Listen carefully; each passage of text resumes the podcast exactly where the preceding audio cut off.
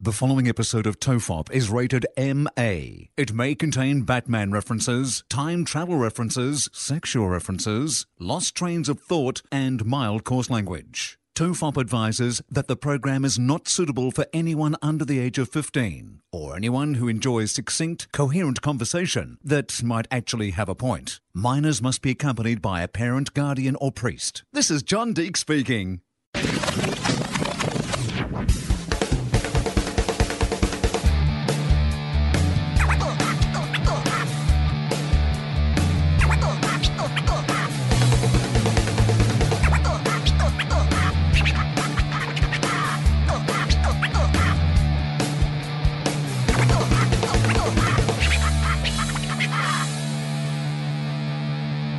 Everyone relax. This is Tofop. I'm Charlie Clausen. I'm Will Anderson. Hello. We were just talking about tennis, and uh, when we're recording this, it is uh, Saturday, so the women's final of the Australian Open, which is the big first tennis tournament of the year.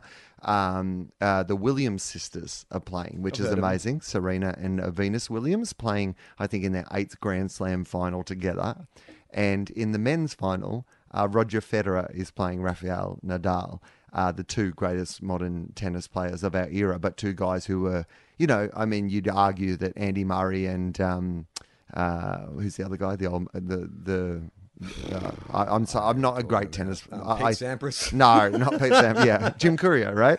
Andre Agassi, Andre Lecomte, Has Jim Henry Courier, the has cunt. Jim Courier, like we'll, we'll get back to you know yeah. Dennis. But Ah, well, you know we whatever. started talking about because I went last week. Yeah, and we I were haven't- talking about it off air, and we decided to start. I haven't been to the tennis uh, in like probably a decade, and and haven't watched that much of it. But I, you know, I remember Jim Courier s- was getting into special comments back when I stopped watching, and then I was so surprised to see him there because. He has such a laconic style. Sometimes I don't even know if he's conducting an interview. He's aged well though, also. Yeah. like I reckon he like particularly for like a blood nut. You know, he's like red hair, pale skin, still looks pretty good. I reckon Jim Courier. Like Yeah. I was looking at him last night on the telly because he's one of those guys where I don't mind when he's laconic, and I like. but he's, it- what do you mean? And he's when, tennis. When when when he's he's always laconic. Well- does he ever get out of like like first gear? Here's what I would say. I reckon there's three Jim Couriers when it comes to his commentary. I like this. Uh, the first one is laconic Jim, like you know, courtside interview Jim. You know, Yep. everyone's a mate, everything's relaxed. Yep. Are we really having a courtside interview, or are we just having a chat? Yep. Uh, the second one is uh, actual tennis commentary Jim, who doesn't come out all the time, but he's an amazing thinker about the game. And when he actually, you know, stops being laconic, and the other one, then he he's a, he's pretty astute, I reckon. And then the third one. And this is the one that I'm not as fond of. Cheeky Jim. Yeah, comedy Jim. comedy, comedy, comedy Jim Courier. Yeah. yeah. Well, that guy- He is. He's a little like.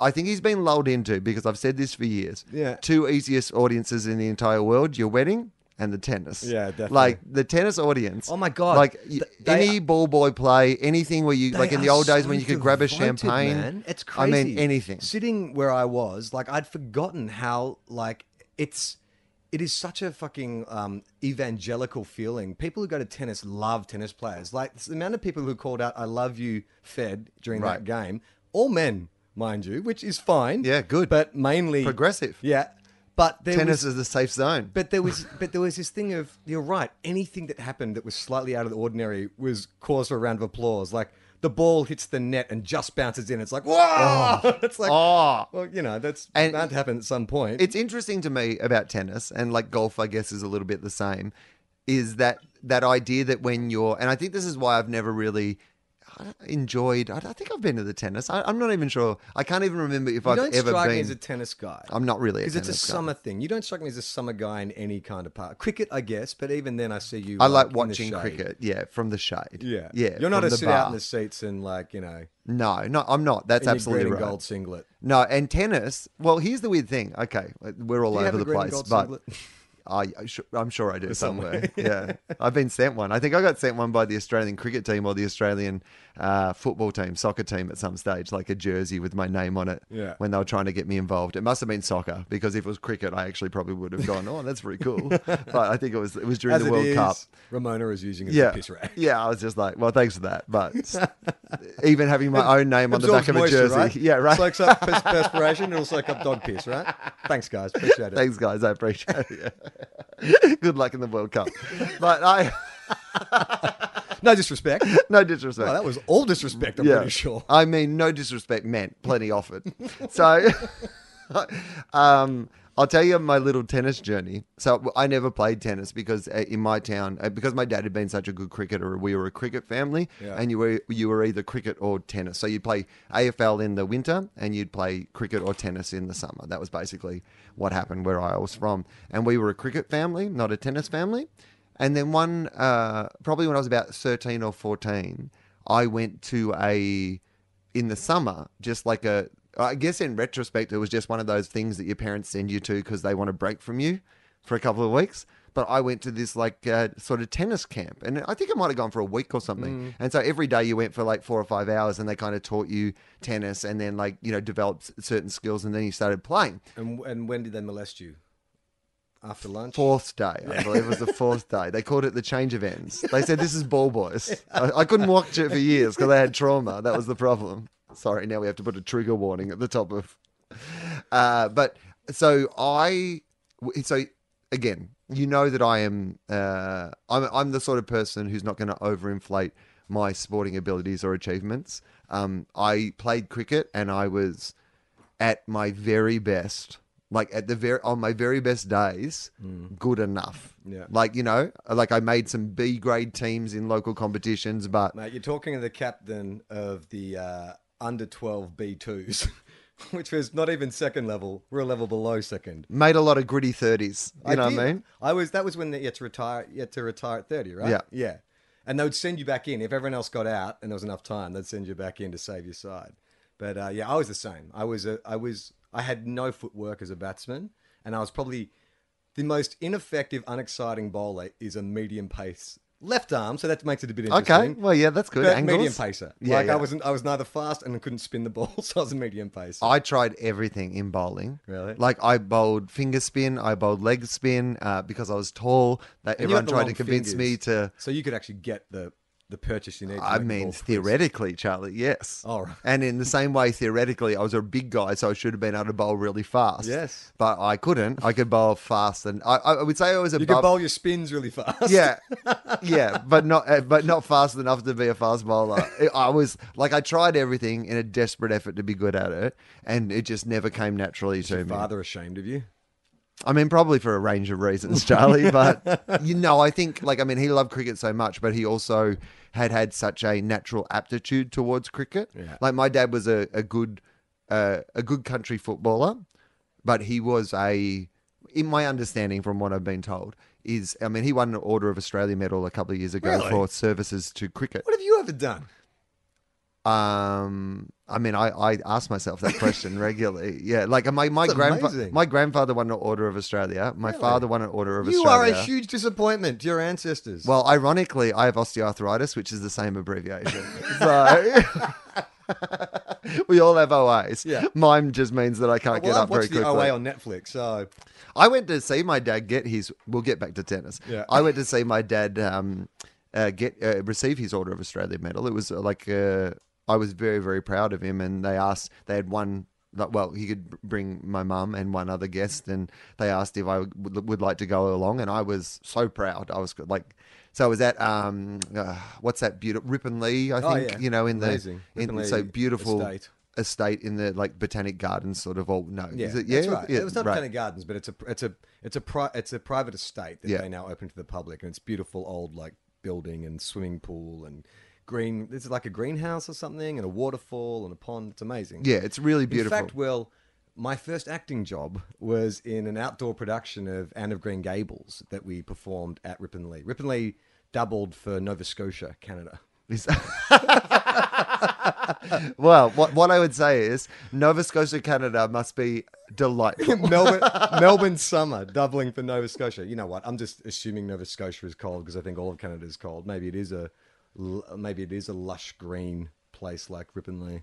I mean, I think Canada's cold in the winter pretty much everywhere. Yeah. But again, I'm not sure. Canadian Mm. listeners, let us know. But um, okay, so it was at so it's a really Ribbonley. beautiful place. Um, it's a really lovely ceremony. Um, there's obviously a heap of people getting various awards. So there's a, like a um, so basically there's a hall full of you know family and friends, and then you're only allowed to clap from I think the minute their name is announced until the minute they get Oh, really? their well because like you know they It's obviously not one of those things where they say, guys, we've got a lot of names to get through. Can you please hold your applause till the end of the ceremony? They didn't say that. no They, because they it's- made that's much more complicated what they offered. yeah because well you do need some applause I think that in a room like that when somebody walk is up. getting s- but also when somebody is like achieving like a, an honor like of the country of some them saying you know you have served this country in a way that you know somebody has nominated you for this honor and you've been approved for this honor like i think it's a pretty big deal you know and so it's nice to have like a moment where you can appreciate them but at the same time they can't you know so i i, I liked it but it did lead to some people pushing the boundaries of you know I'd find because that- they have to announce the next person, so you have to stop applauding. Yeah, see, that's so they can that's announce what the I next mean. though. It's person. more complicated. I think it's two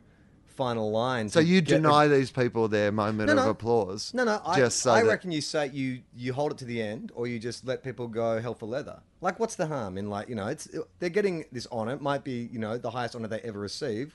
What's wrong with a bit of you know what you don't want is like everyone's clapping and cheering and stuff, and then one guy gets up and there's only like three people. yeah, clapping. like the in memoriam at the Oscars, Yeah, where exactly. it starts to become a popularity contest Yeah. of people going, "Oh, I really Oh, love good that dead person. person. Oh, I haven't heard of him." Yeah. I'm gonna clap louder just to make it look like I do know who that director of photography was. Um, okay, so uh, Tennis. I went to this. I know. I'll Oh. just finish this story. Oh, so so I went go to on. this thing. So they had a uh, like I, what I imagine was a high school band. I think they may have even introduced them as like a high school or- orchestra playing. So they're up the back, you know, doing a range of kind of like high school orchestra music. And they were playing things like, you know, Advanced Australia Fair and, you know, Waltzing Matilda and I guess like, you know, that sort of, you know, like what you would consider to be Australia appropriate Day kind of. things, but also they would eventually just like in their mix of songs that they knew run out of like ones that fit that criteria because it took like an hour and a half or whatever. So only so many times you can play down under. Yeah. So they would then just throw in something that was kind of like vaguely connected to the theme of the day. Yeah, right. So it wasn't really a hundred like it was one of those ones where they're going oh well this this counts because it's when you're making a playlist so make say you're making a So it's all like, do they play We Are the Champions?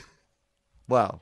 This is not a bad guess. Oh. Not 100% right. But when my dairy farmer father received his Order of Australia medal for service to, to cricket and the dairy industry, Yeah. he walked on stage to a high school orchestra playing Celebration. Oh, Celebrate good times. Come on. That's great. Yeah, that one What they made should have sense. played for your dad was "We Don't Like Cricket." Ah, it wouldn't it be great if they all had their own theme, like Yeah, the wrestling? totally. Yeah, they'd all been asked, "You've won this prestigious honor. What sort of intro music would you like?" Mm. Oh, yeah, like the comedy festival. Oh, If you're doing a gig, they'll just ask, you know, what what music do you want to go on to? They could have that sort of criteria But to then it. it gets really because someone's getting an award for like in, you know in, environmental science. It's like what song do we put on for that? Yeah, or it's like, or they've written down something really inappropriate, like they're getting um, like an award I for know. stopping drink driving, but their song is "Too Drunk to Fuck" by the Dead Kennedys. it's ironic. Yeah, They're getting an award for stopping racism, but they got come on stage to back in black. what? That's weird. Um, so uh, the most inappropriate one that was in their mix that I couldn't quite work out what the connection was was uh, they would occasionally play ba ba ba ba ba ba ba ba Oh, tequila. they're already thinking about the after party. They're high school kids, mate. Of course, that's what they're going to play. Da da da da da da da da. West Coast Cooler. Da, da, da, da, da, da. So I went to this high school uh, tennis camp one year, and it turned out that I had a really natural uh, affinity with tennis. Right. Like in a way that I'd never had with cricket. Like I really got it. Like my body kind of and my like what I like to do and my body type kind of suited it. Like you know, tennis is a game where like the thing about cricket. Have you got height? That's immediately an Like my advantage in serve was tennis. pretty good, and Yeah. I but I liked playing on the net, and I loved running around, and it was kind of the, the sort of running I like to do, which wasn't like so in cricket. If you make one mistake, your day can be over. Yeah. Whereas like in tennis, like they literally when you're serving, they give you two goes. Yeah, yeah. Like this is my game. Like the thing I hated about cricket was I was okay at cricket, except I would make mistakes that meant that you didn't get to keep playing cricket. Yeah. Whereas like in tennis, you just make a mistake and they go, "Oh, you get a free hit on this anyway. Mm. Have another go." it makes sense why you'd also like AFL as well because we Right. have point posts. but also the idea that in AFL, if you mess something up, you can just run and try to get it right the next time. Yeah. Whereas in cricket, Like you're not allowed to run back on and try to start hitting balls after you're out. I didn't ever really play tennis, which is weird because I grew up in uh, like an upper middle class white Right. neighborhood where tennis was everywhere. Every school I went to offered tennis. There's tennis courts literally every school I went to. But for some reason, I didn't get into it. And then it wasn't until I got in my late teens I started playing. But it was wa- I was way too behind everyone else by then. The court, like, because there's a certain rhythm and a way you've got to use your body in tennis, which I think, like, you want to. That's why tennis players start as juniors because then by the time you're an adult, what you want to start doing is that shit should be instinctive the way Right. you move, and then you start putting all the power and stuff into it. Which you know, I was. I remember beating. There's one kid at my school who was like, you know, in the first for tennis, and there was some party on the weekend. We're at some guy's house who had a tennis court, and I played him just like one game. No, it was, a, no, it was actually a set, and I beat him. I beat him like six three, and it was funny too because I think he started off like the tortoise and the hare. He started like skylarking, you know. He Right. sort of maybe gave me one or gave me two or whatever. Yeah.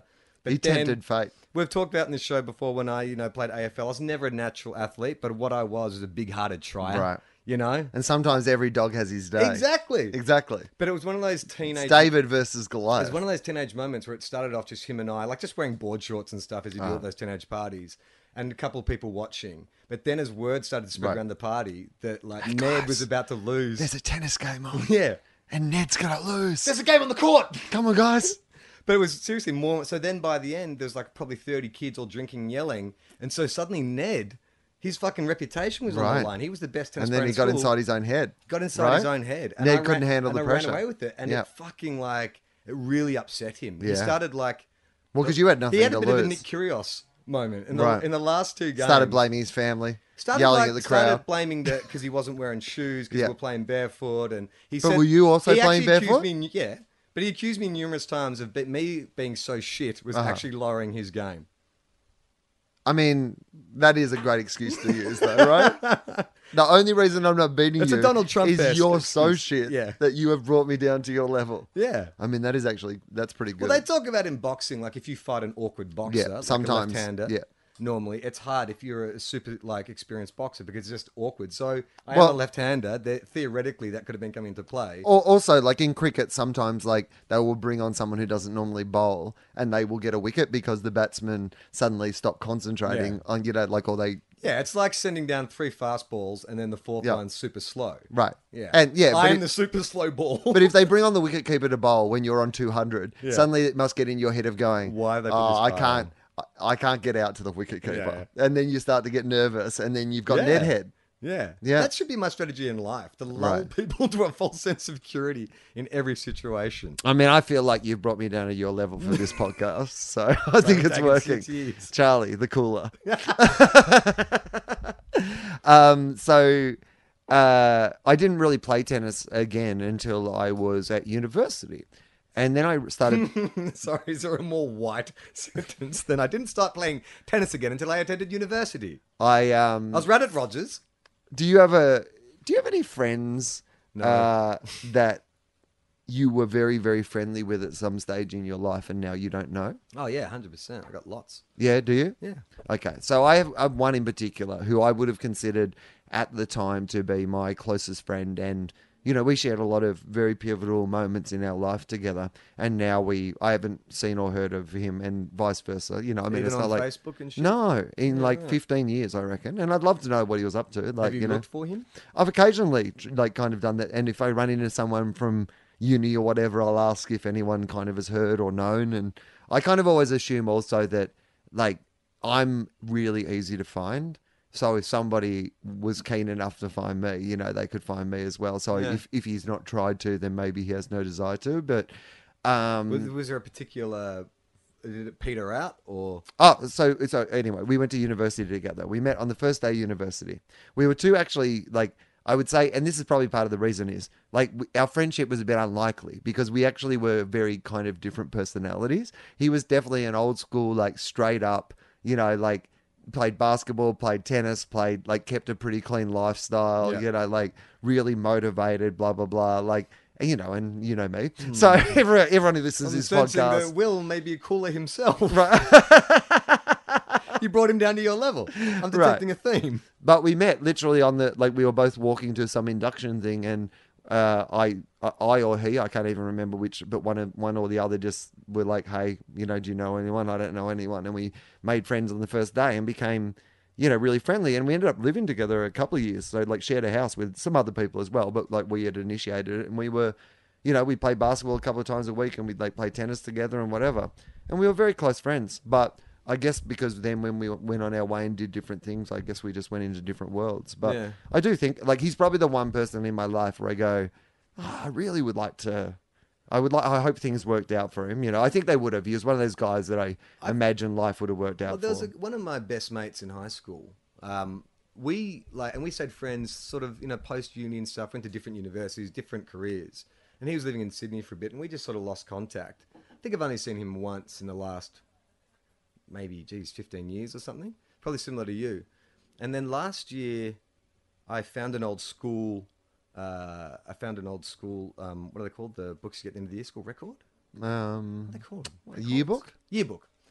And there was a photo from me, uh, a photo of me when I was about uh, 10 or 12 years old, standing with this guy because we used to have this fate, this fundraiser, charity fundraiser. And our jobs that year was to run the music and make the announcements. So it's a photo of me and him holding microphones in front of this like old, you know, 80s tape deck, blah, blah, blah. And so I posted it online and was like, hey, you know, me inventing podcasting for podcasting. But I thought, oh, I haven't seen this guy in a while. We're not in contact. I don't want to put it up if, you know, it makes him weird. So I just cropped him out and put me in.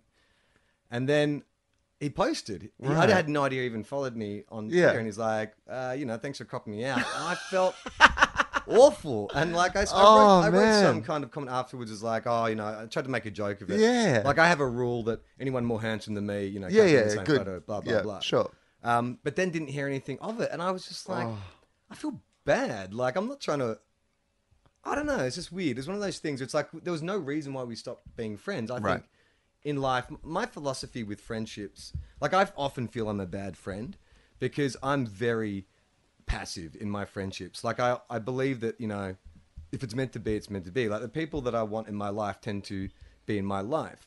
But that's not to say I couldn't work harder to make more of my friendships.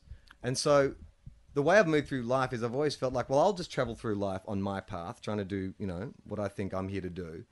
And if people stay with me for that journey, then that's because, you know, they're on the same path or whatever. And, you know, maybe it's not worth, you know, working hard with people that I feel like, you know, there's no, they they just don't have the same kind of connection to. But I'm actually starting to rethink that because I'm looking back like for instance, when I was in LA in September, I um I had no idea you could be sent messages on Facebook. I mean, probably surprises no one who Uh-huh. No, listens no, to no. this Well, podcast. firstly, there's like there's the regular place you can get set messages, Yeah. but if you have like an official page or whatever, there's a whole other Well, I think there's a- secret file where they'll send. I think like it's I people that- occasionally discover that like is it people that you don't follow or that- something? Yeah, that you're not friends with on Facebook. They Right. can contact you. So I found this like bank of like 150 Oh, messages. No, I, I I had that same day. I Yeah, understand that day. You're like, hang Yeah. on, what? There was one from there was one from Carl Chandler from like 12 months earlier saying, "Hey man, we're going to be in Sydney. You know, if you'd like to uh, come to our show." And so I just had to message him back and say, "Look, I know this is going to sound like a bullshit excuse. I just got this message." I just discovered this file on Facebook. Oh, but I have, and then I forget it's there. Yeah. I only discovered on Instagram the other day that people can send you messages. Yeah, but no, your friends aren't going to message you on Instagram though. It's Well, I mean, a always- couple of people had. Oh, really? Yeah. Well, this this Facebook messages thing though, there was a whole stack of messages from people round about the time that Mum died. Oh, okay. and it was all these friends or people who knew mum Uh-huh. that and so like it was funny because it was literally like dudes from primary school Right. who had obviously been following me or had kept an eye on me after you know we'd been friends and they made this effort to just say hey you know just they'd either share a memory of mum or just you know offer their condolences or whatever and i was so kind of like touched by it and thought I'm at a point now in my life where I think in your 20s, you know, you're all about rage and define myself, and you're very, you know, this is what I hate and this is what I love. And, you know, it's all about like, you've got to be passionate about stuff. And then you get to your 30s, and I feel like that tapers off a bit, and you just become more focused on li- live and let live. And now as I move into 40, I think I'm getting to a point where I actually want to now start taking stock of the things I've done to this point because I feel like it's been such a charge ahead, you know, blinders on, race to wherever I think I'm going that I want to now stop and look back and actually take note of these friendships I made, you know, experiences I've had, and just sort of be a bit more without sounding new age, but like grateful, you know? Well, yeah, I, I mean, I've, I'm spending a little bit more time at home this year, and part of it's because I've got some things I want to do here, but part of it's because I've spent the last seven years spending half of my year overseas, and just eventually you just miss out on your life. Yeah. you know, because when I'm here, I'm working and on the road and stuff. You just realize that you know you go and you go and catch up with some friends, and you go, oh my god, these people are amazing. Yeah. Like, why haven't I seen them for three Yeah, years? well, I just- because I'm never here. Well, I just went to Bali for a friend's wedding, and it was two weeks that they'd sort of organised a, a mile out, and s- you know, like a year out. and so, you know, the whole year I had a I had a year this year which was very much about just about me. Like I knew that I wanted to sort of like do some classes, you know, um, really so like read a lot of books, like all this stuff that I'd sort of been putting off because I felt like I was too busy. But it was a real year of self indulgent kind of. I just want to try this stuff, and for that it meant I didn't see my friends a lot this year. There's a lot of things I didn't go to. There's a lot of stuff I just sort of duck out of. And when this trip was coming up, I was like, oh, fuck, man, like, you know, the stuff I could be doing and blah, blah, blah. Get there. And it was, they had gone to so much trouble. And it was like, it was really a celebration of their friends. Like, they just wanted everyone to get there and have a great time. They'd organized all this stuff. And I felt so fucking lucky to be there that after about a day or two, I'm like, Jesus Christ, like I need to put more work in. Doesn't mean I have to do this all the time, but just that expression of kind of, you know, togetherness and come celebrate this moment with us, like really valuable. I mean, I know I'm sounding like an old fart, but it's like, okay, I need to balance out the work stuff with more of those kind of moments. No, well, we had a spontaneous New Year's Eve party here because we weren't going to really do anything. Well, we had a plan to uh, just, you know, three or four of us to have a, you know, a New Year's celebration, you know. And then on the morning, so Amy was here and uh, her work partner, Leonie, who was staying here, was also because she had some people there being, being her you know apartment for uh, New Year's, Mm. so she was crashing here as well. And they're both production designers by you Oh, know wow. profession, so they decided in the morning, you know what, let's just see who's around and like if there's anyone around they want to come over. And then that ended up as like us. I mean, I did a lot of shopping and preparing. it's fair to say it was a good full day's work, but it turned into this really brilliant. You know, they lit the backyard and kind of yeah made all this amazing be food amazing. and like you know we got drinks. They lit and- it like uh, Ridley Scott's uh, Alien Spaceship, which is a weird choice. I but- mean, but they made choices, and that was what was important. And it was brilliant. And we watched both sets of fireworks because they have the nine o'clock and the midnight, and we just yeah can walk down the end of the road here and and watch them on the harbour and stuff. And um, but because it was a last minute party, like it was one of those things where most of the people who came had something else already on that day. So what it ended up being from four o'clock in the afternoon, probably until four o'clock in the morning, was eight different parties. Oh, fantastic. So like some people would come before they were going to their other thing. So Yeah. in the afternoon, I, you know, you catch up with some people who just came over for a bit of a drink, and then some people would be like, "We'll be there for like the nine o'clock fireworks," and we went down and did that with them. But they'd check out, and then there would be people who'd been to other parties who like. c- So it was like, and it was amazing. Awesome. And it was just one of those things you were going, we were going to do nothing today. Yeah. Mm. And through just a tiny little bit of effort and just like a little, and it was so great because it was one of those parties because of the nature of it. I really felt like I talked to everybody well that I wanted to talk to because there was rarely crossovers Yeah, where I right. felt like I was ignoring someone. Like someone would tap in and I'd be like, "Oh, I had a really good conversation with Yeah, you. yeah. And then they'd leave, and then someone new would arrive, and you'd be like, poor Dools, uh, Scott Dooley, friend of the show, Scott Dooley, uh, former guest Charlie, uh, Scott Dooley. Uh, to play James Heard in the uh, James, Heard telly movie. A Now he's needle- got to a have some needle more. Too far. Yeah. uh, Scott Dooley came over and literally he uh, walked through the door and I walked him back out here into the office and I showed him six minutes of highlights of AFL 360. man, as you should. I mean, look, we're going to delve into our other podcast territory for just a minute. Yeah.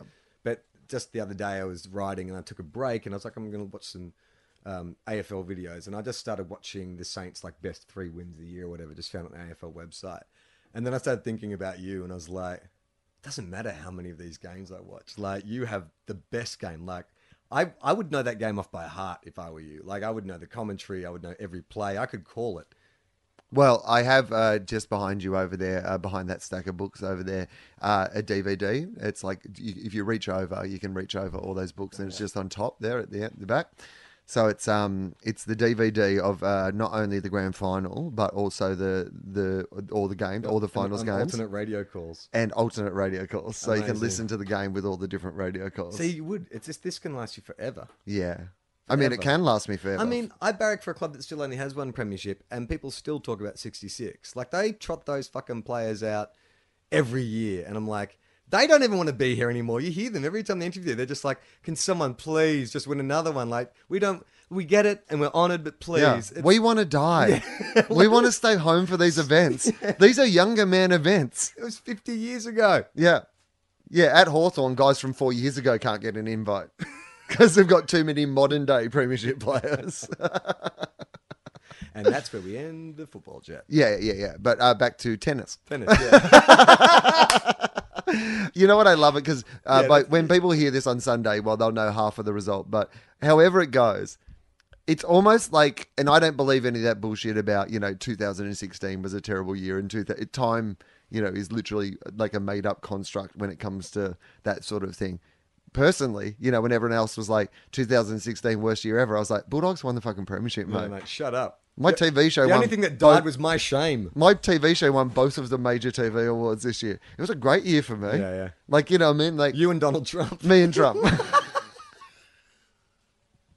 Oh, it's- but that was the other thing I was thinking too. When I was thinking about you, it's like, oh wow, this like this uh, uh, event with the Bulldogs like permanently changes who Will is. Yeah, it, but it does. it definitely changes our relationship. Yeah, for like sure. so much of of our, what we bonded over was the fact that we had two loser clubs. Right. But now it's like, I don't know, Matt. I feel like you, you know, we're we're like the, those high school girls that you know came out of primary school together and stuff, and then you went away for some and came back really glamorous. Yeah. And now I see that all the jocks are talking to you and stuff, and I'm like, well, hope you'll still hang out with me and stuff. But I can see that you know, they're gonna they got they drive, they're a bit older, they're gonna get you into college parties and stuff, and I'm gonna be like, we're still friends, right, Will? And you're gonna be nice to me, but you won't be able to identify with me anymore. You won't feel like the the, the dumpy one who hasn't hit puberty yet. I understand the analogy you're making, but uh, I'm going to reassure you, Charlie, that I have a completely different way that I look at it. Mm. And it's much more like the relationship between Sherlock and Dr. Watson, in that uh, there's acu- accusations that Sherlock only keeps Dr. Watson around, and the nature of their friendship is that Sherlock likes someone that they can Feel show off. superior Yeah.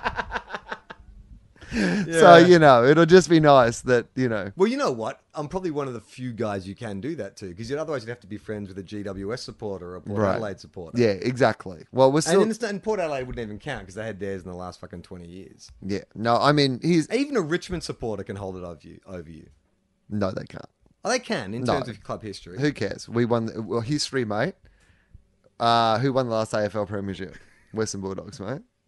Um, so no, I mean, I think that it has changed me. There's no doubt about that. I know we, we that said we were going to stop talking about football, but This is beyond football. yeah, I mean, but it honestly is one of those things where I I, I literally do not know. It has changed me as a human being. like I think about it every single day Oh my god, you would. like every single day. I've n- there's not been a day that's gone by since it happened, and the amount of like joy. Speaking of like, okay, so you know what you're talking about those human moments, those things that make when you're like, oh, this is because you know what football is nonsense. It's made up nonsense. But my career is like what I do for a job is also made up nonsense. It's not necessary to the world. Like you know, it's a first world indulgence. You know, stand up comedy and podcasts and TV shows and shit like that. It's the same as sport. It's just made up for the entertainment of actually people who to distract us for a one minute that we're all going to die. Right, exactly. So, you know, and I love it and I've invested in it and I've decided that's my thing that I care about. And I had also reconciled myself as a human being. Like, I'd, I'd been on that journey of hope and I had got to the point where I was like, oh, are you willing for the rest of your life to follow and love and, you know, whatever a sport and a team that may never give you the ultimate reward? And when I decided yes, like, you know, you talk about how you're different in your 20s to your 30s to your 40s, it felt like it was a really pivotal moment in my philosophy of life, which was me going, no, no, no, no. I can enjoy this because th- what I enjoy about this, that it is a parallel for life. In the same way as with my career, I would like to keep trying to be the best that I can be, but you've also got to embark on that journey at a certain point in your life, probably knowing that you will never fully realize that or you will never be as good or as like you know the best or the whatever. Like chances are that none of us will ever get to be that. So when I resigned myself to that, and also resigned, not resigned, when Mm. I kind of just accepted that that was no, I can love the journey. I can enjoy that this is what it is. It's about how it makes me feel. But then to for it to have paid off and me to actually have experienced Mm. the joy, it does change my entire life perspective. Of course it because it's one of those things where I'm going. anything is possible. I mean, I have written. This is so embarrassing, but I'm going to fucking tell you anyway. So I had to do something really embarrassing today. I had to. It, it's my worst nightmare. So I just recorded my special for Stan uh, like last Sunday night. Uh, thank you to everyone who came out to the comedy theater. Awesome audience. Um, I, I was a bit jet lagged, and I, I d- it wasn't my favorite performance of the show, but everyone was such a good audience and like it was good and you know i think it'll it'll look good but this morning i had to watch it back to make sure they you know edited it in the right way and whatever and that's a horrible experience for me particularly in a show where i knew there was a few lines or a few things that just didn't i quite, didn't quite nail so i knew i would see each of every one of those fucking things like in that moment but one of the things that like a got me through that was that idea of going well of course it's not going to be perfect because you're not perfect like it's more arrogant to think that i am perfect and that i would have got it perfect because i'm not you know i know i'm not me more than anybody else is aware of my limitations but i look at that and then i look at that next step i've written in my notes for my show so many times this year no ceiling on what you could this could be and that was the thing that came out of what the bu- Dogs. dogs did was me going no no no like don't believe like there's a little thing that i have on my desk i don't have a lot of things on my desk i just moved it because i was moving my rug today but it's uh, it, like you know i'm not a big inspirational quotes person and i say that lying through my teeth Yeah, because what are i you talking about? love I've seen inspirational them. I've quotes seen them plastered i all over your love office. them all over the place i love inspirational quotes but my favorite one is uh, what would you achieve if you uh, thought you could not fail Yeah. and that's uh, no what would you attempt if you thought you could not fail sorry what would you attempt Heart surgery. but uh, yeah, but I mean that idea of going, well, why couldn't I do something great? Yeah. That thing wasn't great. Like I mean, it wasn't great as in what I imagined great might be, but why couldn't I? Yeah. You know, Yeah, I mean those, but that that that is a constant battle you have with. I've I've just discovered something about writing this year, which it's taken me fucking fifteen years to learn.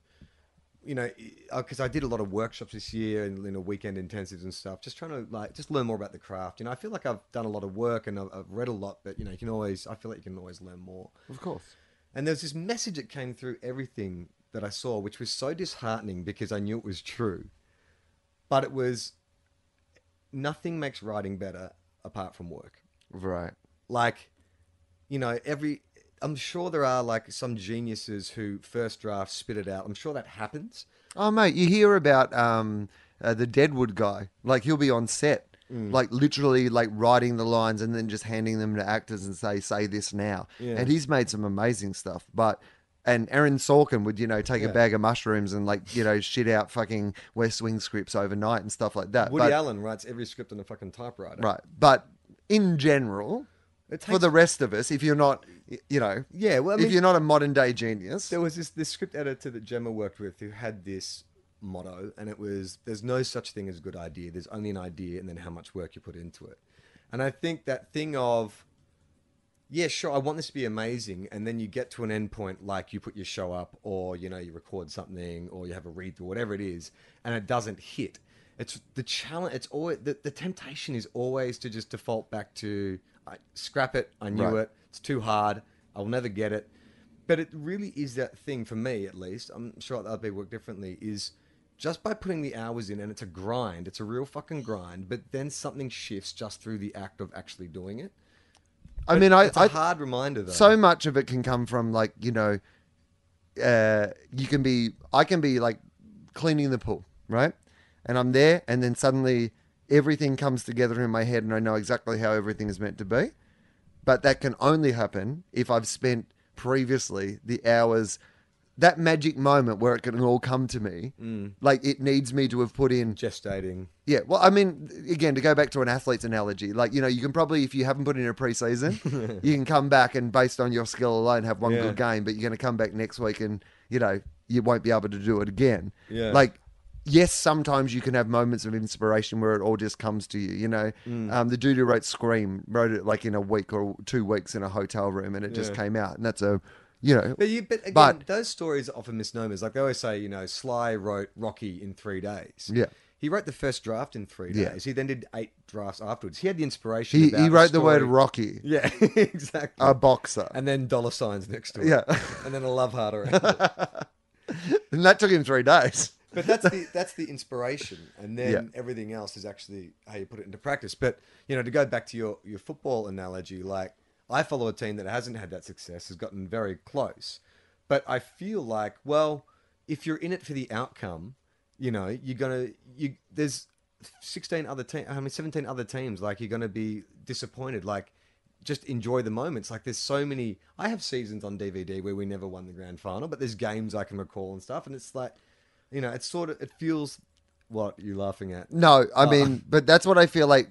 That's a loser talking. No, I feel like now that's actually how I will watch football. Right. You know, so, okay, here's the major way. uh, We need to do a football podcast because clearly we, we've got to talk about it. But um, I think the thing that will change is I think from now on, I'll be able to watch Bulldogs games live on the telly. So in the past, Oh, yeah, 'cause you people, got that. I've always talked about the idea that I've been so nervous. There's just been so much build up and expectation that it gets to the point where Mm. I can't. I, I will watch every other game in the weekend, but I have to wait until the game's over until I So watch funny. that game. I know exactly what you're talking about. But now I don't feel like I need to. Mm. At least for a few years, I feel like I can now just enjoy, you know, watching it. Like I'm like, okay, it's off, the monkey's off my back, you Yeah. know.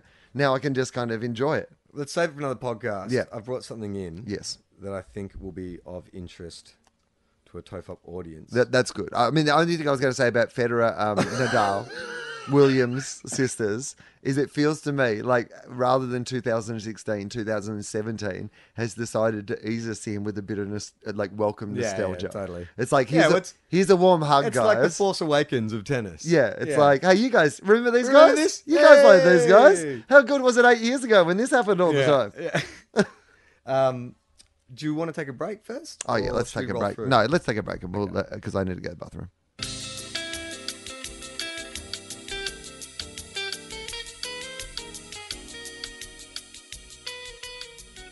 and we're back. Yes. So you said you had something. What What do you have? So um, this was uh, I found this on is it it's Gizmodo right? It wouldn't be Gizmodo. Let's hope not. I think that's a completely different site, Gizmodo. Gizmodo. I think Uh, that would be with a J, right? Yeah, no, this is Yeah. this is Gizmo as in like Yeah, as in, uh, like- Gremlin. Yeah, Yeah, and Gizmo as in a device. yeah. I don't even know what what kind of magazine is Gizmodo. Some sort of device slash Like gre- a- is it gremlin like a- publication, from what you've Jeez, I described. don't even. I should have checked the source. It does seem Sorry. to be like it's fake news. Hashtag No, no, fake I news. don't think it is. I think it's- Hashtag fake news. Hang on, I think it's like, I think it's like Wired. alternate facts.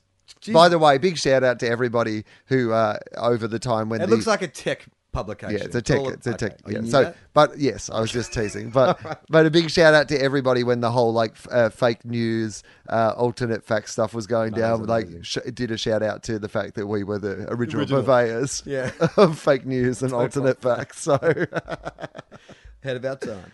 Uh, so they compiled a list of the five creepiest stories of last year, oh, okay. and there's one that- Creepiest in what way? What what's their kind of description well, I won't of read them creepy? all. There's one in particular that I want to read, Okay. but like so, um, the you know the creepy clowns on the rise, for instance. You know the Okay. phenomenon of creepy clowns, and then there was another story about disappearing shipwrecks that these like giant masses of ships are disappearing overnight. They don't know Whatever, mate. I went to Bermuda, made it back. Oh yeah, shit. look Drop at you. mic. Take that fucking triangle. I mean, I ain't afraid of no geometry. Uh, but this story was Australian, and I hadn't heard of it. Uh, and I don't know, maybe they, they've got like links and stuff. I'm assuming it's legit, but it's it's called the Tromps. Says everyone on the internet. Yeah, There's links and shit. it's called the Tromps, and the first line is no, not the Trumps. has to be said. You may have followed the tumultuous story of the Trump family as it happened, but if this is the first thing you're hearing about it, you are in for a wild ride. This is by Haley Williams. I should just credit the Okay. because this is not my my words. Haley Williams of Gizmodo. Yeah. uh, Gizmodo, not Gizmodo. Not Gizmodo. One day in August, the Trump family of five, husband and wife Mark and Jacoba, and their three adult children, Rihanna, not Rihanna, Rihanna, Okay. Mitchell. Does it and say Ella. not Rihanna? Yeah, it does. In bracket, no, it doesn't. Different spelling. Got into their car and drove away from their home in Melbourne with little warning, heading north. Okay. Passport. Who who are you meant to warn though when you're driving away from your Oh, house? if you're taking the family out on a trip, you think you'd tell like Who? your brother- Well, I, I go on imagine- trips all the time. I tell Who do my I brother. tell? Tell my brother when I go away. I tell no one when I go. I mean, I tell But you go Amy away all the time. Yeah. Yeah. But no, but if you and Amy were going away, would you tell no one? I Amy tell would no one. us. She'd tell people, but I would tell no one. But you're pointing it No out one's as if fucking it was business. unusual to just not. It's not unusual for people to just take. why are off. people telling other people things? Like, why are- is it What do you- anyone's I business? think you're fixating on a very minor detail. No, but I'm just interested in like, does everyone tell someone when they're going away? Well- like, I mean, I understand if you have like you know cats to feed or something like that, but in general, if you're just a family Okay. going away, All right. is it traditional that you would alert Yes. people to the fact that you're Yeah, going away? If you've got neighbours, you'd say, "Hey, we're going to be away for a week. Can you take the bins out?" Well, Would you? Yes. What fucking kind of like savage land did you grow up in where you didn't tell your neighbours when you were going away? I'm constantly on the road and I'm never at home, Charlie. So I don't live by other people's rules in these regards. I'm interested. I'm not I would making say- judgments. I did, but I just think literally. about it. Like if you I'd be went telling away- people all the time. your Imagine cat- if your- I. your cats have to go somewhere, for instance, so your vet knows that you're going away. You know what I mean? Like you're telling someone. Okay, all right, Okay. but I'm still not really You're telling fixating on them. a Okay. very, very minor. No, thing. it's just it gets it's, weirder. It's yeah, but it's just foreign to my world. So I just want to understand. I want to step into the, you know, people don't live their lives the same way as I live my life. Okay. So just to recap, family 5 Uh-huh. dad and mum, Mark and Jacoba, the three children, Rihanna, Mitchell, and Rihanna, Ella. not Rihanna. Oh, it's no Rihanna. It's R I A N A. I think it's Rihanna. Why did you then? The no, first I time said you Rihanna, said not Rihanna, Rihanna, not Rihanna. I said Rihanna, not Rihanna. Oh, did you really? Yeah, Okay. yeah. I think. I don't know. Passports, credit cards, and mobile phones had all been left behind at their house, aside from the f- phone belonging to Mitchell, the son. Okay, hang on. So they've left behind their passports. Not unusual at this point, unless they're going overseas. I would leave my passport behind in those occasions. What else have they Credit left behind? cards and mobile phones. That's weird. Okay, so if you're leaving your credit card and your Only mobile phone- Mitchell, the son, was carrying a phone. He brought it along, but barely 30 kilometres into their drive was pressured to throw it out the car window as they went. So what's happening is this is the story that's being reconstructed. Like, you know, Yeah, by o- individual- obviously. okay. Yeah, in, in, ba- yeah, I mean, of, of course. Um, I cha- uh, Justin and I uh, once were touring through, I think, regional Western Australia, and uh, we had uh, one of our managers was doing the driving, and uh, we had it picked up at a truck stop uh, Mm. on CD. Um, uh, the latest Rodney Rood album, Mm. and uh, we were enjoying listening to the latest Rodney Rood album for a, a range of reasons. Yeah. uh, in the car. And then in one of the coolest moves of all time, uh, the the girl from my management company who was uh, driving the car has wound down the window, pushed eject on the CD player, grabbed the Rodney Rood CD, and flung it into the desert. And just kept driving, and I was pretty like, awesome. "Yeah, that's a pretty cool move." Have I, ever to- I think maybe I've told this story before, but it's worth telling again. We have a friend in common. Uh, we can't name him for obvious reasons, but he uh, was working on a, a TV show up in Queensland. Have Uh-huh. I told you this story? I don't know. And when he got up there, it was Friday, and the crew had all knocked off early, and there's this huge party raving at you know this apartment where all the crew and cast were hanging out and stuff. And so he got straight to the party from the airport, put his bag down, and then everyone you know got drunk and stuff, and they've gone over to the beach, um, you know, to continue the party at this bonfire. And so someone's given him some acid. And so he's having this acid trip, and he's having a good time, but then he sort of looks around and realizes that everyone he knows has kind of left this bonfire party. Obviously, everyone's gone back to the apartment, but he's new. He's just taken like a hit of acid. Now, eh, it- d- it- I'm not going to delve too deeply into this because obviously, for you know reasons, once you said acid, let's not dig too deeply. But um, had he been given the acid by someone Yeah. in the work party or Yeah. someone? No, one of his ex- friends. okay, so One of but, his but friends. one of the people from Yeah. the thing he was on, not just a random person Yeah, yeah, who yeah. was Yeah, external. no, like the Okay, party. The party. all right. So he'd basically moved. To the I think that beach at makes this a difference. party, Yeah. And then someone gave him some acid, Yeah. and then next thing he knew, like everyone was gone. There's a few stragglers, but he didn't know who they were. So he's lost. Starts wandering. out. You know how what it's like when you're in a remote kind of beach place and you're trying to fucking get through the bushes back to the main road. If there's no street lights or anything, it's like pitch black. Uh-huh. So he's like crashing around in the bushes, trying to sort of find his way back. Gets completely lost. Ends up at this kind of area, like a sort of boggy area, and there's four guys trying to get their mate's ute, like unbog it. So in his Hang on, what did you just call it? unbog it, debog it, get it out of the bog. Unbogged, probably. unbogged? Yeah. Unbogged. To get no, to get to unbog it. Yeah. Oh right. I- Yeah. Yeah. They To wanted get it to from the debog. bog. They Yeah. wanted to debog the car. they wanted to reverse bog. It- it- here. I mean, it just seemed like a weird way to say it. Yeah, that's exactly what it was. they wanted to gob it. It's So- a reverse bog. So he sees Can the, you help gob my car? He sees the dudes trying to uh, debog the car. Yeah, sure.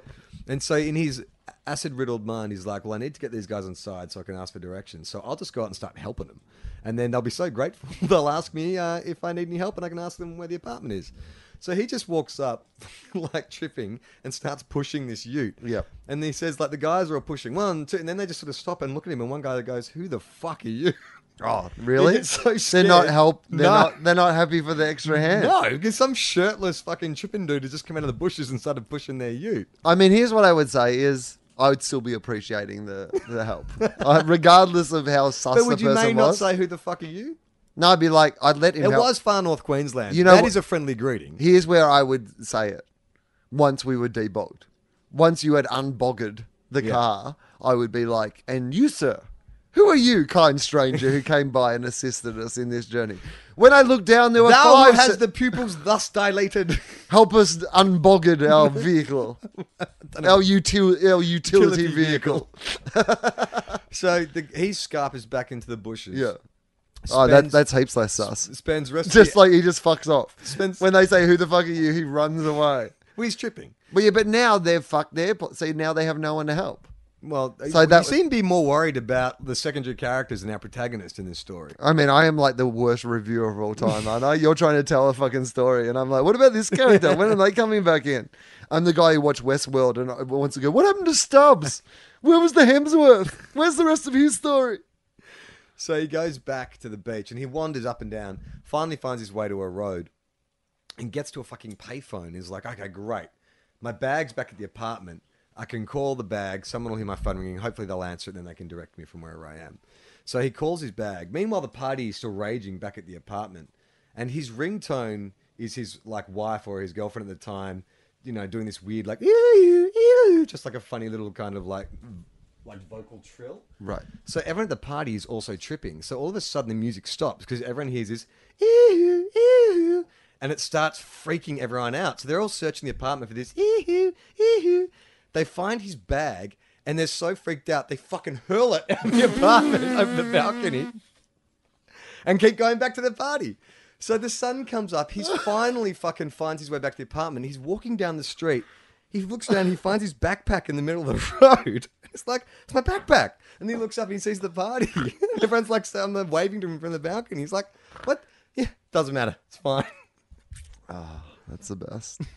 All right. So uh, this family, The Trumps. the Trumps. Yeah. Not the Trumps. Five of them set out. One of them has a phone. 30 minutes in, he is pressured to throw the phone out, Out of the the window. window. Youngest child. What was his name? Matthew Mitchell. Mitchell. Better. Good rewrite. The family was apparently paranoid, worried that the phone was being used to track them, Uh-huh. and that someone was after them or wanted to kill them. Okay, sure. I mean, it sounds like a family fleeing someone who wants to kill them. Yeah. Do you know what I mean? Like if you've left all your identification at home, either that or they thought they were on that new television show, Hunted. Have you seen that? No. Oh, oh my god! I've only watched half of the first episode. It's American. and it's already both the worst and best show I'm ever going to watch What in my is it entire life. Like, is humans are the hardest prey? Is it like something like that, where they So- drop someone in the woods and teams of people, kind of amazing race style or survivor style or whatever, but just out of like you've got a hundred thousand square miles or something, which is the hunted zone. It's like three states or four states or whatever, and you just get basically tapped on the shoulder, and it's you and a partner. Like so, like a guy and his girlfriend or whatever, and then suddenly you are being hunted by like ex FBI, CIA, Oh my God, that sounds professional, blah blah awesome. blah, and they like film these people as they try to literally go on the run, Evade. go on the lamb. You have five hundred dollars, like that you can get out of this bank account, but you can ask friends, family, so they're tracking your friends, they're looking through your Facebook. Ah, I would oh, be so bad, at mate. that. That'd oh, catch me in fucking two minutes. well, I because would like not have left the first starting time you go spot. to the ATM to get some money, They got you. they well, they immediately at least know where you are, and they know who all your friends are, and they're trying to track everybody. It's I mean, it is one of those shows where you're like, There's oh, Hmm, a trail of donuts leading to this cage. I would be fascinated, like, because I always have. uh, Do you ever have that scenario of like if you were get, if you were being hunted or chased or whatever, what you would, w- how you would cope with that? haven't often thought of it. No. Hiding spots. I'm a big person. I'm like, Oh, really? yeah, I'm just a big like. Like, if the if, if the kind of stormtroopers bust into your house and they're looking for you, you've got a you've got a crawl space. yeah. So like, there's firstly in this house. Well, behind the lampshade, we can see you. in the swimming pool here, the deck has been built over, like the end of the original swimming Ah. That's pool. where you put and your there's a Anne little Frank. space there where Yeah. you can literally duck under there and hide, Yeah. but there's still enough room that you could just kind of like breathe there. Yeah. Good hidey space. Yeah. But also just like I imagine if someone like attacked or whatever, like I'm big on just the find somewhere you think is like somewhere they won't look. Yeah. And then just never move. If you're s- if you were a superhero, you'd be like the chameleon, because Yeah. you literally just blend into the environment and try not to move. Yeah, that's what I. th- I think that would be my approach. Yeah. It's just like find somewhere that they probably won't check. Yeah. Like go up in the attic of my house, like because we haven't checked in there in twelve years since oh we no, there's moved about in. six people living in there. There may well Rent be. in Sydney is so expensive. I mate. mean, seriously, I that's could. like a prob- thousand bucks a week. I should clean that out and Yeah. get some backpackers in there. To be honest with you. All right. So the Trumps, uh, Mitchell throws the phone away. yeah, they of course, dri- the millennial, millennial Mitchell's taken the phone with don't him know how because he old can't he get is. away from his. we don't know how old he is. Well, he's still a They millennial could be though, fu- right? Well, it just says they're kids. They could be fully grown kids. Yeah, but still, he's a millennial, even if he's a fully grown kid, right? What if he's my age? Am I a millennial? Oh no. Well, okay, yeah, maybe not. They drove. So it doesn't say how old he was. no, they just say three children. Okay. They drove 800 kilometres away to the town of Bathurst, New South Wales, driving Yep. for an entire day and night. It was in Bathurst that Mitchell You're Victorian, by the way, and as am I. And the reason uh, people can tell that is because of how you just said that. Apparently, it's Bathurst. Bathurst, not yeah, Bathurst. but but uh, but Victorians say Bathurst. pronounce the R. Yeah, Bathurst. It's like Prahan. yeah, Fuck you, dickheads. It goes both ways. yeah. Uh, it was in Bath- Bathurst that Mitchell left the rest of the family, parting ways at 7 a.m. the next morning. The other four continued on to the Jano- Janolan Caves. Here, the two sisters, Rihanna and Ella, stole a car and parted ways with their parents, driving south to Goulburn. Okay, so hang on. They Mitchell gets out at 7 a.m., get, yeah, at takes him- off. No one sees what Right. happens So to him. Mitchell goes his own way. Yep. Back to get his phone, probably. The other four drive on to the Janolan Caves. Right. Then Rihanna and Ella get out of the car and Steal they steal another a car, car. and go south. And do we know how they stole the car? Do, have they like hot wired a car that no one's in, Imagine or you, did they? you, you crack the, the steering column and rub two wires together. I mean, I meant, but they haven't like you carjacked someone or something like Maybe. that. There's not there's not that many details in this Okay. article. But I, mean, how do they know I how would to steal a suspect car? If is I, this a family full of people who know how okay, to if you'd hotwire have a to car? steal if you'd have to steal a car, jacking it is the easiest. Own- way. Like, it's the go to a only way. petrol station. That's I what could would do. only steal a car that already had the keys in it. Yeah, Or 100%. someone Oh, yeah, like there's no. 100%. I don't know what to do otherwise. Or if you had time, take something for a test drive, and then just try and fucking get the guy. yeah, out of but the that's car. an elaborate plan. It doesn't feel like they had the when time you're on to. the when you're on the run when you've been yeah, hunted. I don't, they didn't go down to, to Janolan Caves Toyota and go, I want to test drive a fucking Corolla. just really super panicked, haven't slept in 48 hours. They're like- hair's all stringy. Like They're like, can we get your credit card details and phone number? And they're like, "Ah!" what we just need is your passport, your credit card details, and your phone number. If we all right. So Mitchell fucks off at 7 a.m. could. Okay, Mitchell's They got. it. drive on a bit further to Denolan Caves where Rihanna Yeah. and Ella get out and they steal a They car. steal a car. Their own car and they head south to Goulburn. It was there that the two in Goulburn that the two sisters made a report that their parents were missing before the two of them split up again. So hang on, did they drive a stolen car to a police station to make a report? Uh, you can make a report from a payphone. You don't have to be there in person. Yeah, it's a good point. Before the two of them split again. Again, I'd still like to know the details though. I'd like to know how ballsy they were. Did they drive a stolen car up If to you a were police paranoid, station? which sounds like they were, Yeah. you wouldn't go to a police Okay, station. probably not. That's true. Although we don't know, like, I mean, we can speculate when we get to Okay, the bottom of the sure. article. Ella left to go home, arriving back at the farm on a Tuesday night and finding the police there investigating. She so wrote that- hang on, why why are the police involved at this because stage? they're missing. Because she they made the report that the parents are missing, so the police have gone to the farmhouse. Oh, okay. Yeah, no, that makes sense. Sorry. So she's called the Because police. up until that point, there is actually nothing. Well, apart, There's well nothing they stole suspicious. Mm. they stole a car, so a crime was committed at that point. But up until the point of them the, the, the stolen car. There wasn't even a crime in this, Yeah. right? That's right. It was just a family going away on a Throw- drive. Well, maybe is throwing a throwing a phone out a window. That's littering. there's a littering offence, and there is a, uh, I guess, there's Once a, again, a dr- Will picks up on the inconsequentials. driving unlicensed is technically you're meant to have your driver's license with you at all times. So somebody was driving unlicensed, and there was a stolen car. So there is, and the missing people. So there's some, some crimes. Jeez, you are the most uh, uh, Thorough? pernicious fucking Thorough. Uh, prosecutor. I mean, look at you. You've played a policeman. You can't yada yada yada this shit. You've got to investigate That's it. all. true. Uh, so she, uh, Rihanna, Ella ri- arrives back to find the police investigating. She was the first Trump to be successfully located, followed by Mitchell, who caught a series of trains to arrive home on the Wednesday morning, like a 1920s hobo. Right. See that to me. I mean, unless it was passenger trains, I'd like to imagine that it's the old style. You know. we I didn't mean, call I'm those not freight even train- sure what this plan is. Like, that's the great thing about this is like, like why has Mitchell gone out on his own? Like, why is he coming back by train? Well, that's the whole point. like, though. why is somebody stealing a car and somebody else is like accurately following public transportation? like, it feels like Well, this is that. Okay, that's the all whole- right. So.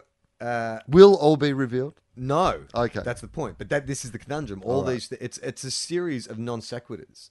But we'll get to it. All right. A Goulburn man driving to Canberra on the Tuesday made a strange discovery. Oh, because their parents are still missing. Okay. Well, the other three. So, So uh, where are Rihanna- the parents at this stage? they- or they would kept this be heading- revealed? When the girls they jumped out kept at- the car and kept and going, kept going. north. Okay. yeah. north past um, Beth- Bathurst.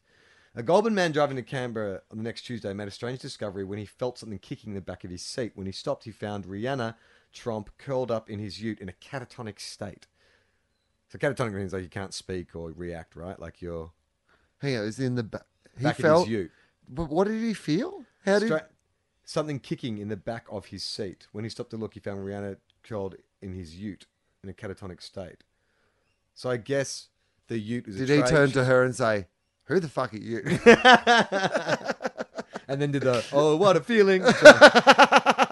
Gee, Toyota's ad campaigns have gotten very dark.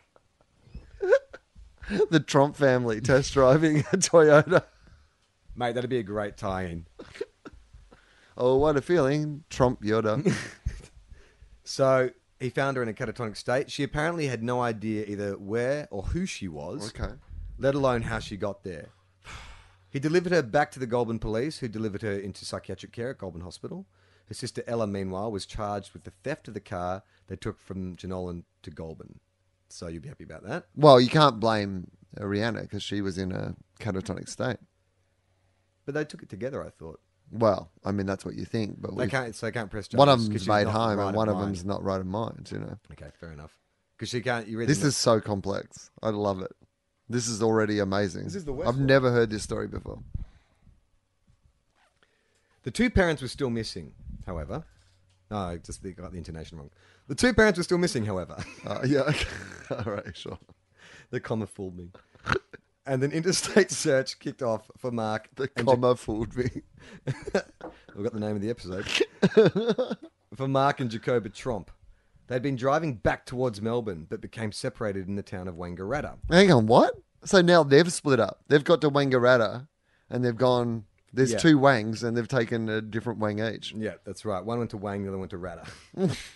Jacoba somehow managed to get herself to the town of Yass. Yes. So she's uh, driving Don't the know. car, I guess, still. Or, Well, it doesn't say. They just say they, they had they've been driving back to Melbourne, but they came separated. So she somehow managed. Well, if it says somehow she managed to get to herself to Yass, then maybe okay, he then kept the maybe car. not. Maybe she's the one who doesn't have the car. Yeah, he made her walk. Where she was found the next day, 350 kilometres away. So she somehow covered that distance. I don't think she walked. Okay, so she's made it to She yes. too was taken for psychiatric care and eventually moved to be with her daughter in Goulburn. But there was one, there was, but there was still one Trump left to be found. Mark, the father, who had been spotted a few times behaving erratically. First, he had dangerously tailgated another car in Wangaratta before being seen fleeing from a silver Peugeot the family had taken from the silver Peugeot the family had taken on the trip. Okay, so he leaving still has the keys in car. ignition. Yeah. Right. But he ran off from the car, leaving the keys in the ignition. The search ramped up after a night of heavy rain in the area, with rivers becoming swollen and searchers becoming worried about Mark's well being. He was eventually found on the Saturday, almost a week after the whole ordeal began. He was located by a road near Wangaratta Airport.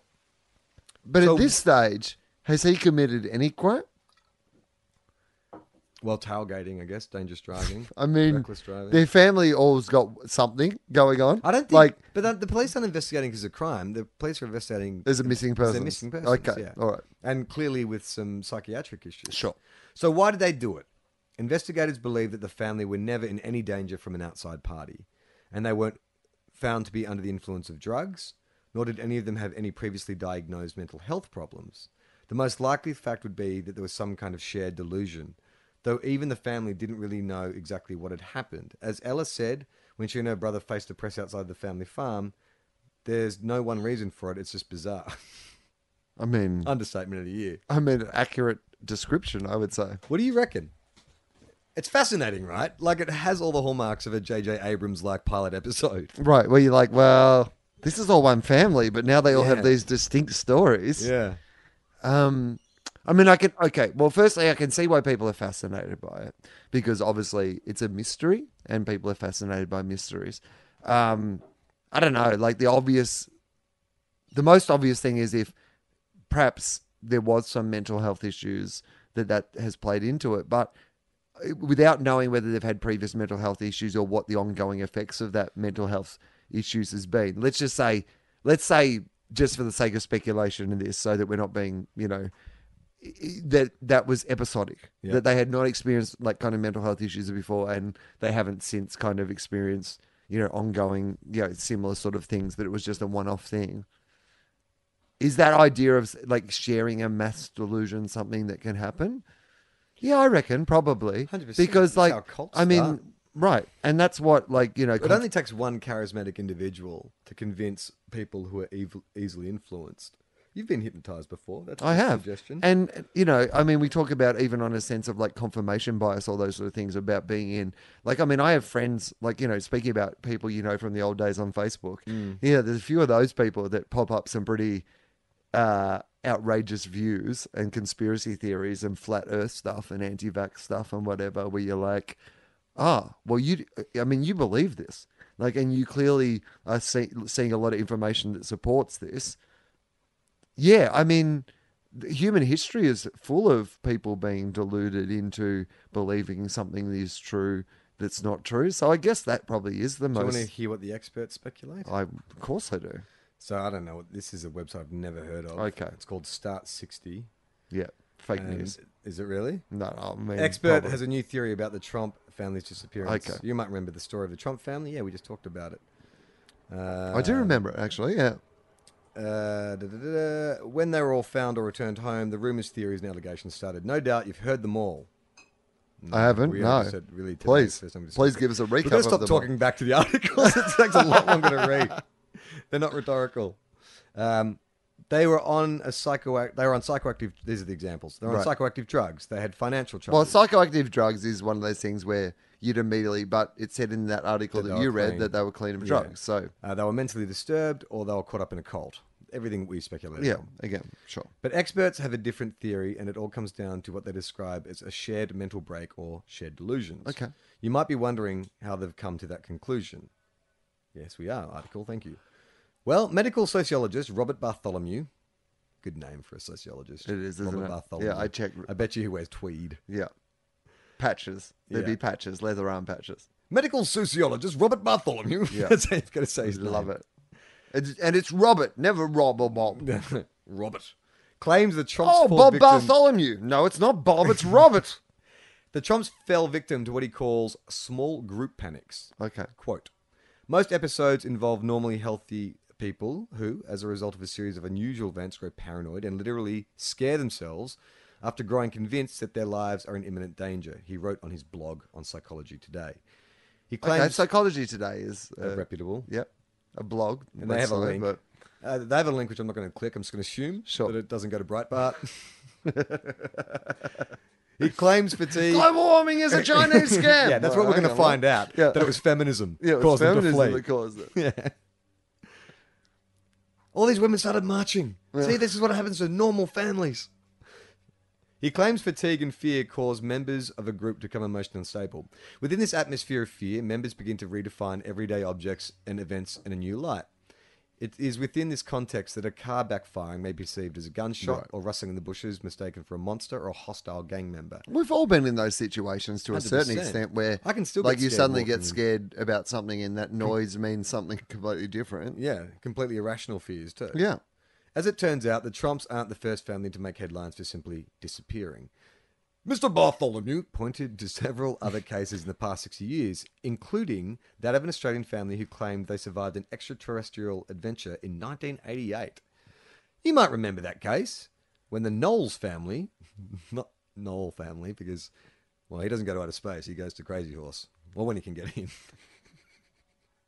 you might remember By the that way, case. I, I I have uh, stayed out of the the Shannon Knoll uh, crazy horse because Shannon and I have history that you m- either may know about, and if you don't know about, you can Google it and you can find it.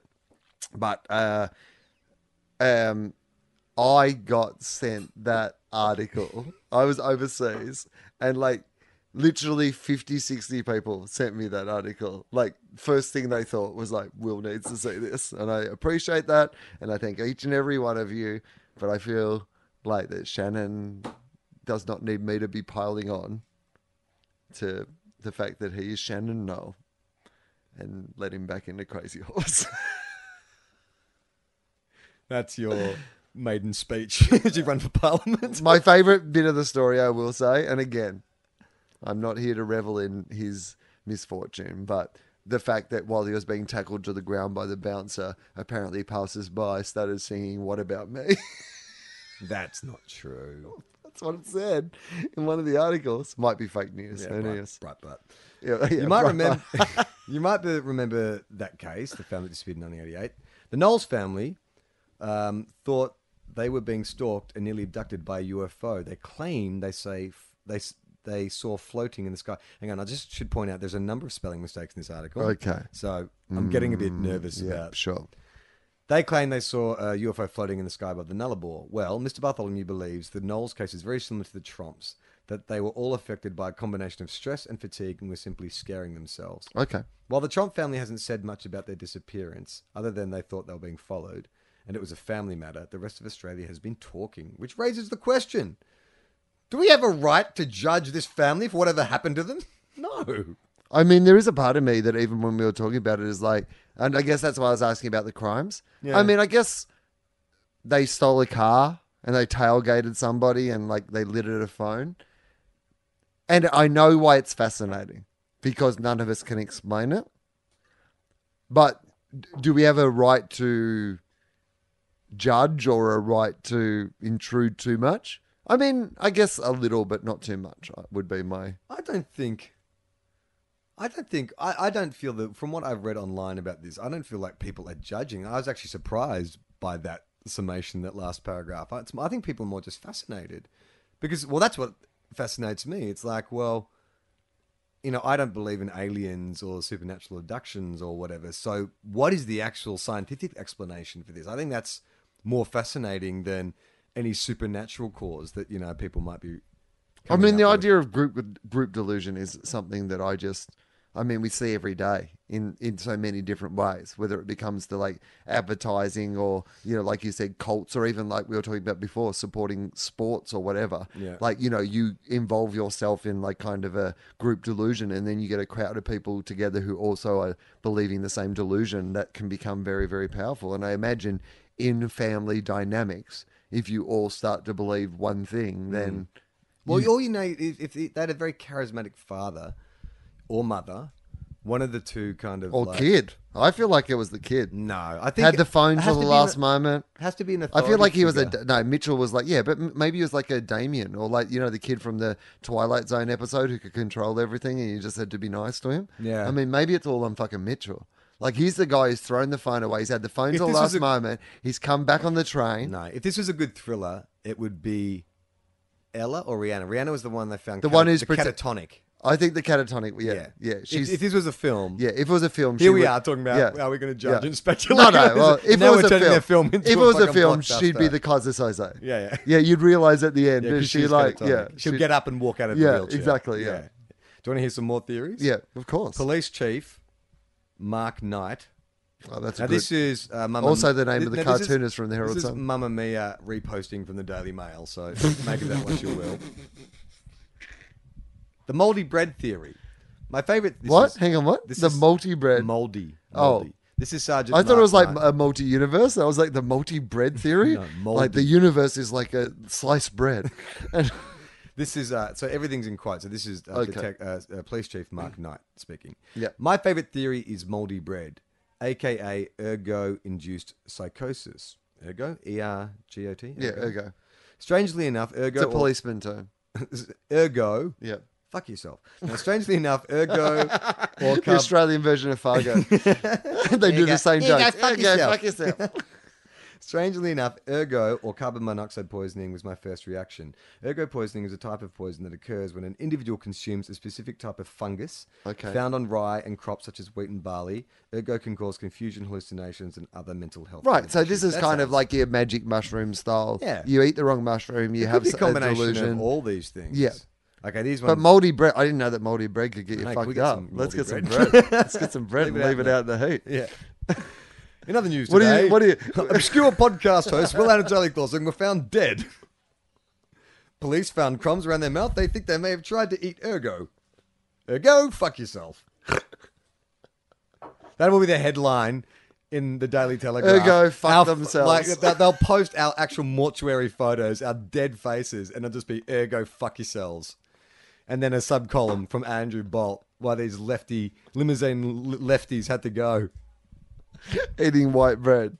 And then in the middle, Moldy there'd be white a bread. poll about who did you hate more, Will or Charlie.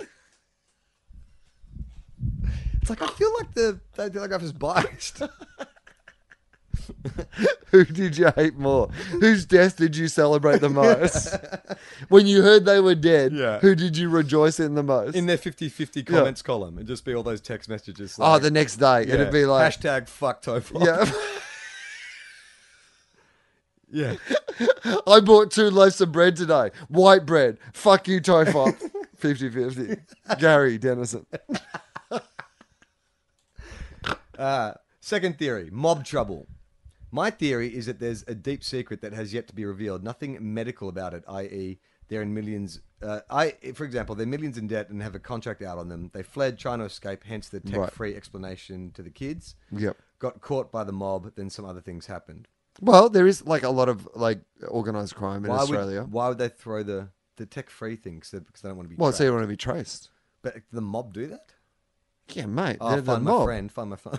Yeah, I don't- yeah, find my Mate, iPhone. what am I talking about? I could fucking track you now. yeah, exactly. Owing I'm my- right here. Don't have to Spoilers. look too hard. I'd win that hunting show. Owing money and fleeing from dangerous debt collectors was my first thought, I have to admit, but it seems deeper and weirder than that, really. It's possible that they are in some sort of trouble, and now, uh, with this bizarre mystery, the whole country and decent amounts of people around the world are paying attention, makes them pretty untouchable. I don't Right. think that seems like a huge fucking lie to construct with five people. Like, I mean, I think moldy bread is more likely than than the mob. yeah, because because they, all got fun. they to all get got out of the discovered- mob, that is like a weird. But they all got plan. discovered individually. So they they either had to have watertight stories when Mitchell got out of the car, Hmm. because otherwise, if you interview five separate people about the same event, you know, for it to match up as it obviously did, you know what I mean? Right? Like, Yeah, exactly. I like don't think I don't think it's a mob thing. No. I think it, moldy bread. the mental health theory. Yeah. It sounds to me like an isolated, very close knit family with at least two mentally ill parents.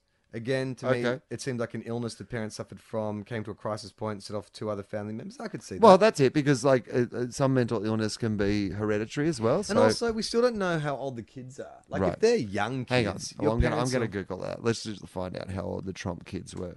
Mitchell Trump age. I'm just gonna put and let's see how that works out. Mitchell Trompage sounds like a private school prefect. Mitchell Trump age. The Trump family. Um, all right. Well, okay. Here we go. The Age. That's a reputable uh, newspaper. Uh, oh no. Okay. This is actually from the. Okay. Let's just see if it has the age in here. Um, let's- the age for the age. the age for the age. Yeah, that's uh, you know what that that's, why it's why it's come got up the age. first. it's not actually the best thing. I put in age, and it's come up as the age. Oh, that That is How old is Mitchell? that is very that is very disappointing. Yeah, okay, that's a very good point. All right, hang on. How old Mitchell Trump? How old Mitchell Trump? How old Mitchell Trump? Mark Trump found is the Trump family suffering a folie a due.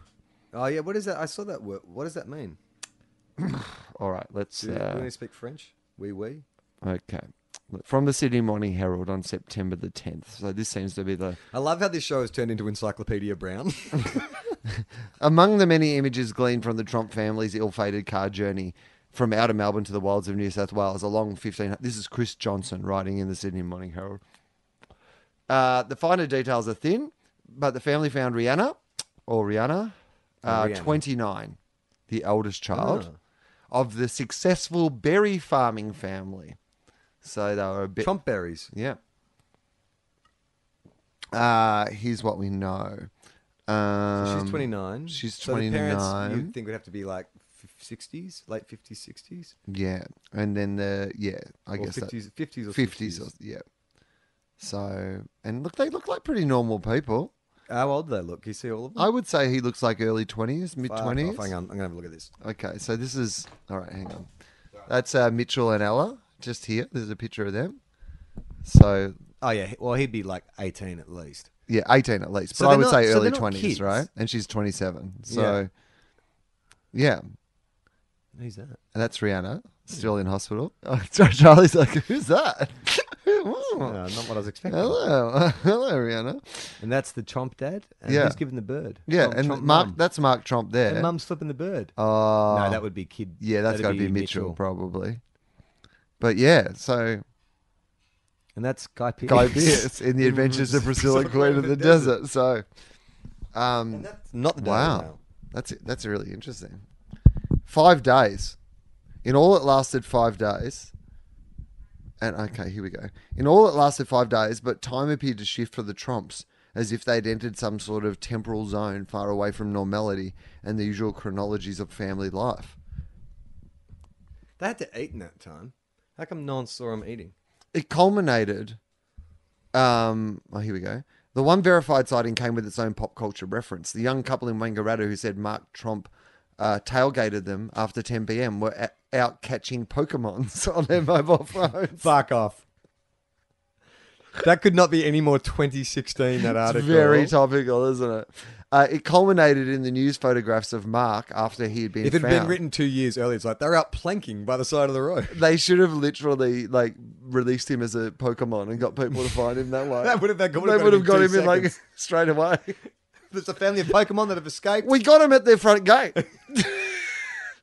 um, it culminated in the news photographs of Mark after he'd been found after three days wandering, flipping the bird to the media outside a police station from inside a car, the stress and isolation of what he'd been through showing. It was misread as defiance, but friends say he's not an angry or defiant man. Thankfully, this story uh, with a happy ending an Australian Gothic in which everyone returns to civilization in their families, but it's still a mystery, even to the Trumps themselves Trump. standing outside the family home, expressing their joy and relief their father had been found safe and well. Mitch and sister Ella struggled to say what happened. There's no one reason for it, Ella said. When pressed, it's bizarre, as formally quoted. In time, there may be an explanation for what triggered this trip to the unknown, but perhaps there won't be, as the gardener says at the end of Picnic in Hanging Rock. Picnic and Hanging Rock. Some questions got answers, and some haven't.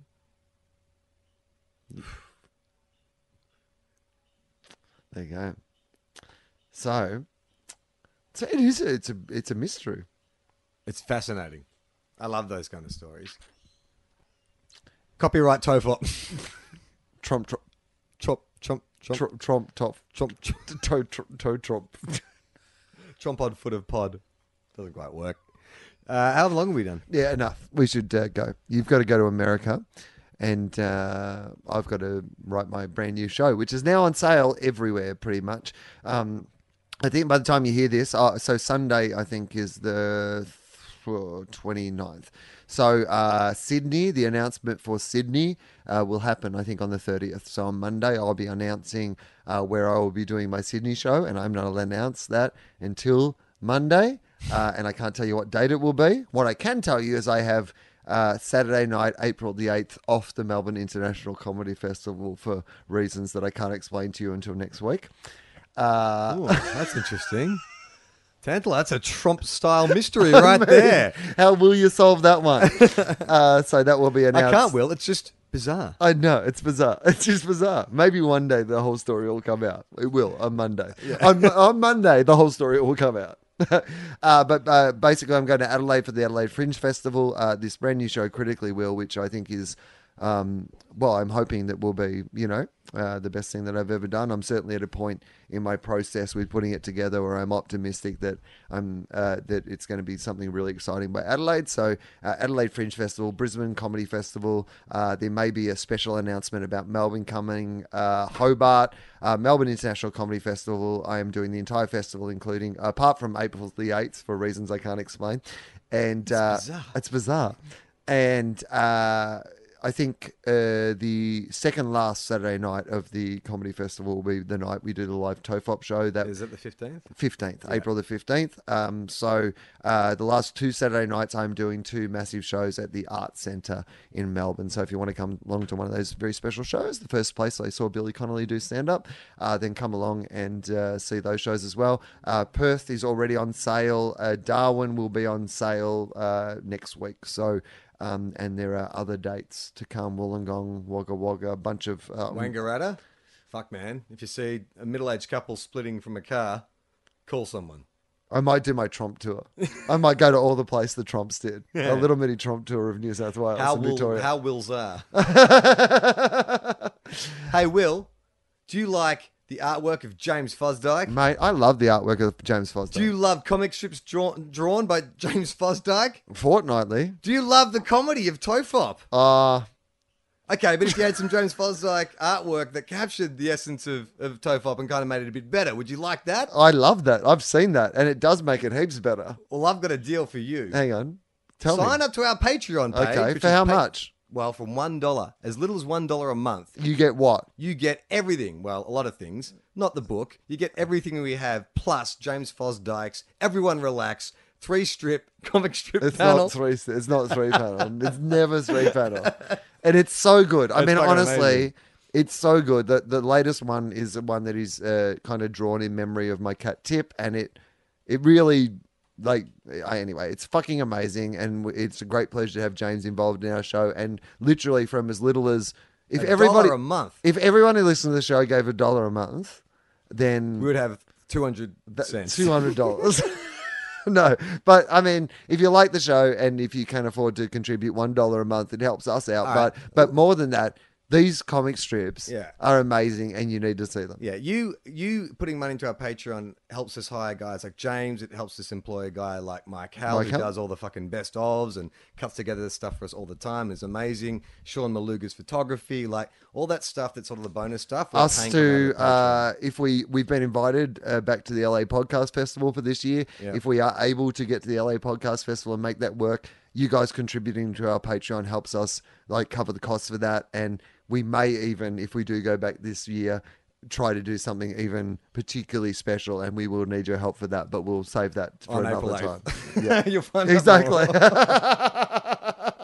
I'm Charlie Clausen. Uh, Will Anderson.